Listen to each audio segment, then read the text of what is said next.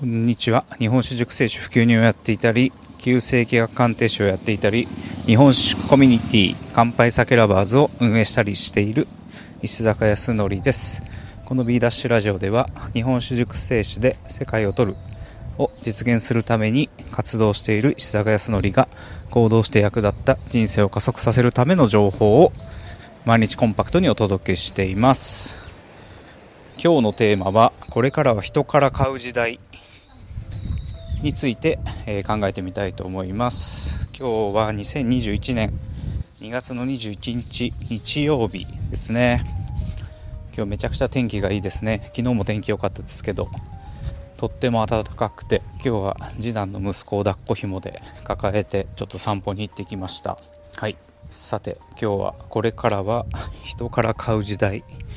について考えてみたいんですけれどもまあ、Amazon とかですね楽天とか、まあ、メルカリが広がってネットで誰の誰でも簡単に物が買える時代に、まあ、なりましたよね、まあ、この5年ぐらいで定着率は一気に増えたんじゃないですかね。物を自分で決めて、まあ、買うものを決めた後に一番安いサイトを探して買うみたいな、ま、流れとかですね。あともう Amazon で気軽にポチッと買うみたいな流れが、まあ、完全に出来上がってますよね。まあ、そんな中、わざわざお店で買いたいという、まあ、感情がですね、最近強くなってきているなという部分がありましたので、まあ、この辺りをまとめていきたいなと思います。でまず、まあ、今お話しした通りネットで買える便利さっていうのが広がったんですけれども、まあ、その便利さの、まあ、裏側にあるものっていうことを、まあ、ちょっと考えてみたいんですけど、まあ、僕は6年前かな。Amazon プライムに入ってまあ何の迷いもなく必要だと思ったら Amazon のアプリを立ち上げてポチッと購入、まあ、しているという、まあ、今感じになってるんですけど、まあ、価格の比較とかも特にせず安いものだったらですね購入してる感じです。でもう翌日には基本的に届くので、まあ、とにかく便利ですよね。まあ、この便利さがもう当たり前になっているという、まあ、状況なので、まあ、利用しているという、ま感じなんですけど、ま、ただ大きいものテレビとか、ま、冷蔵庫などを買う時は、まネットで情報を調べて、ま実物を家電量販店に見に行ってで家電量販店で買うかネットで頼んでしまうかを検討するみたいな、ま今そんな感じですよね。まあ、この家電に限らずネットで購入する際は、まあ、販売者が ま、商品の説明をいろいろ書いていると思うんですけれども、まあ、それは販売者がそれを売りたい売らなければならないという立ち位置から説明して、まあ、それを伝えようとしてるのでなんか買わ買わせようとしてるみたいな、まあ、感じがどうしても出てきてしまうんですよね、まあ、そういうところが垣間見えてしまうので、まあ、買う気持ちが下がったり、まあ、しますよね。まあ、こういうところから、うん、ネットで購入する際に、ぬくもりは感じにくいんじゃないかなと、購入に至るまでのやり取りに、まあ、親切な行為とか、まあ、気遣いなど、まあ、ぬくもりを感じられるケースっていうのは、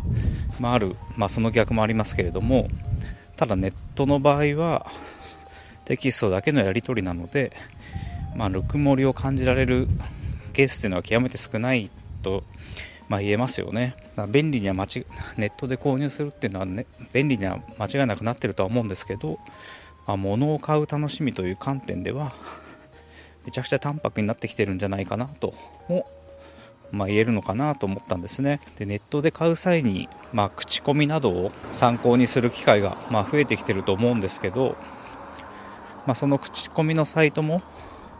本心で言ってるのか、まあ、作り手が売るために口コミサイトに書いているんじゃないかと、まあ、思ったり、まあ、することもありますよね。まあ、結局どれを信用していいのかと、まあ、思う機会が増えているということがま言えると思うんですね。で商品を紹介するインフルエンサーなるものがま増えてきましたけど商品を紹介する人が販売側からお金を受け取って紹介し始めた瞬間にその人の目利きが今までは良かったのに今は本心で言ってるかわからないっていう、まあ、状況になってしまいますよね。お金を受け取ったインフルエンサーの、まあ、信頼がなくなるのは、まあ、時間の問題だ、まあ、何が言いたいかというと結局人は本心で進めてくれる人のものを進めてくれるというか、まあ、本心でいいって言ってる、まあ、人のものを、まあ、信用して買いたいという気持ちが働くってことですよね。それは今も昔も、まあ、変わっていないんだろうなと思うんですよね。先日カンブリア宮殿で 家電量販店の野島の回を見たんですけれども、まあ、現在売り上げが右肩上がりで急成長しているそうなんですね。で僕の家電量販店全般の認識は今まではまあ、販売力を持ってメーカーを手なずけてきて、まあ、利益をガッポガッポ得てきたという印象だったんですけど、まあ、今ネットでの販売が増えて、まあ、どんどんどんどん苦戦していってるという認識だったんですね、まあ、ただ野島に関しては、まあ、状況が違うんですね。他の量販店と何が違うのかなんですけれども、ま、いくつかあったんですけれども、ま、とにもかくにも徹底的にお客さんに寄り添ってお客さんごとのベストの商品をおすすめする、まあ、姿勢と、まあ、言ってました。で野島はメーカーの派遣社員を置いてないんですね。メーカーさんの派遣販売員さんですね。メーカーのロゴを入れたジャケットとかを着てる人たちですね。でメーカーの派遣販売員はそのメーカーの商品を積極的に進めてくるとまあ客は考えてしまいますよね。僕もそう思います。思ってしまいます。なので客にとってはフェアではないということですよね、まあ、なので野島は全て野島の社員が説明する。メーカーの派遣社員は入れないということを徹底しているそうです、まあ、そのためそれぞれのメーカーのいい部分もはもちろんですけど悪い部分も包み隠さず、まあ、伝えることができると。でその上でお客さんが求めているものに近い、まあ、商品近いメーカーのものを買ってもらえるように最善を尽くすということができるということですね。それを徹底してきているために毎回野島の何々さんから買いたいという人が、ま、増えているそうです、うん、野島の野島社長は社員に対して常に数字を追うなと。お客さんに最善を尽くせということを、ま、徹底しているそうです。時間をかけてでも、ま、お客さんに寄り添ってベストなものを提案していくという姿勢ですよね。これ数字を追うと今月中にいくら売らなきゃいけないという、まあ、ノルマみたいなのが発生して本当は進めたくないものも、まあ、進めてしまうみたいなことが発生してしまうという、まあ、ことだと思うんですけれども、まあ、そういうことを一切せずに信頼を獲得することに、ま、全力を置いているってことですよね。だこれ本当にすごいなというふうに、ま、感じることができたんですね。野島社長も長期的に見てその方が絶対に成長するということを確信しているから、まあ、この数字を追わずにお客さんに最善を尽くせということを徹底して伝えていると言っていました、うん、見事ですね本当に。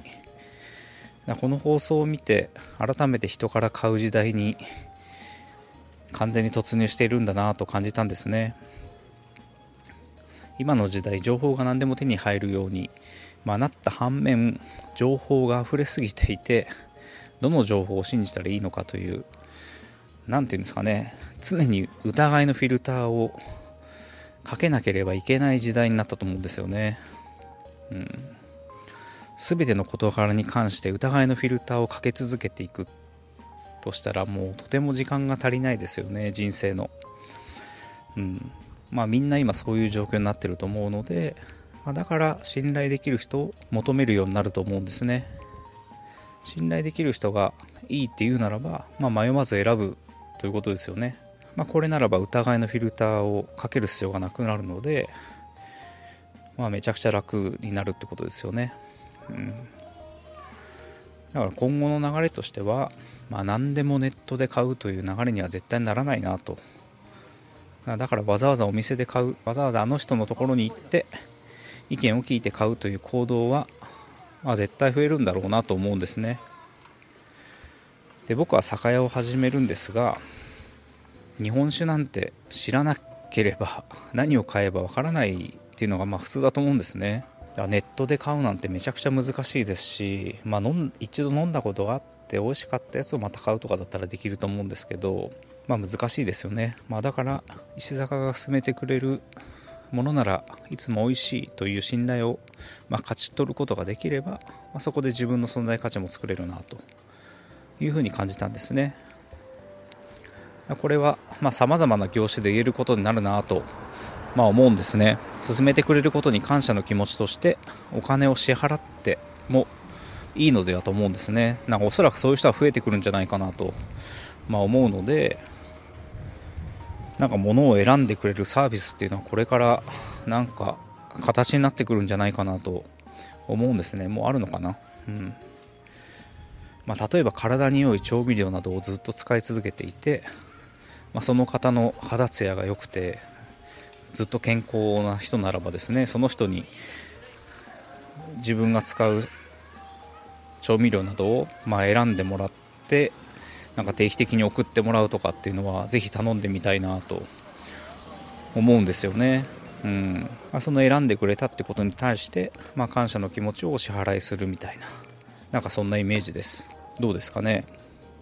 まあ、そんなことを、まあ、この人このジャンルにおいて、まあ、スペシャリストだから信頼も受ける人だからなんか自分が買うものを選んでほしいなとかっていうことは、まあ、今後もっと定着していくのかなと思ったんですね。うん、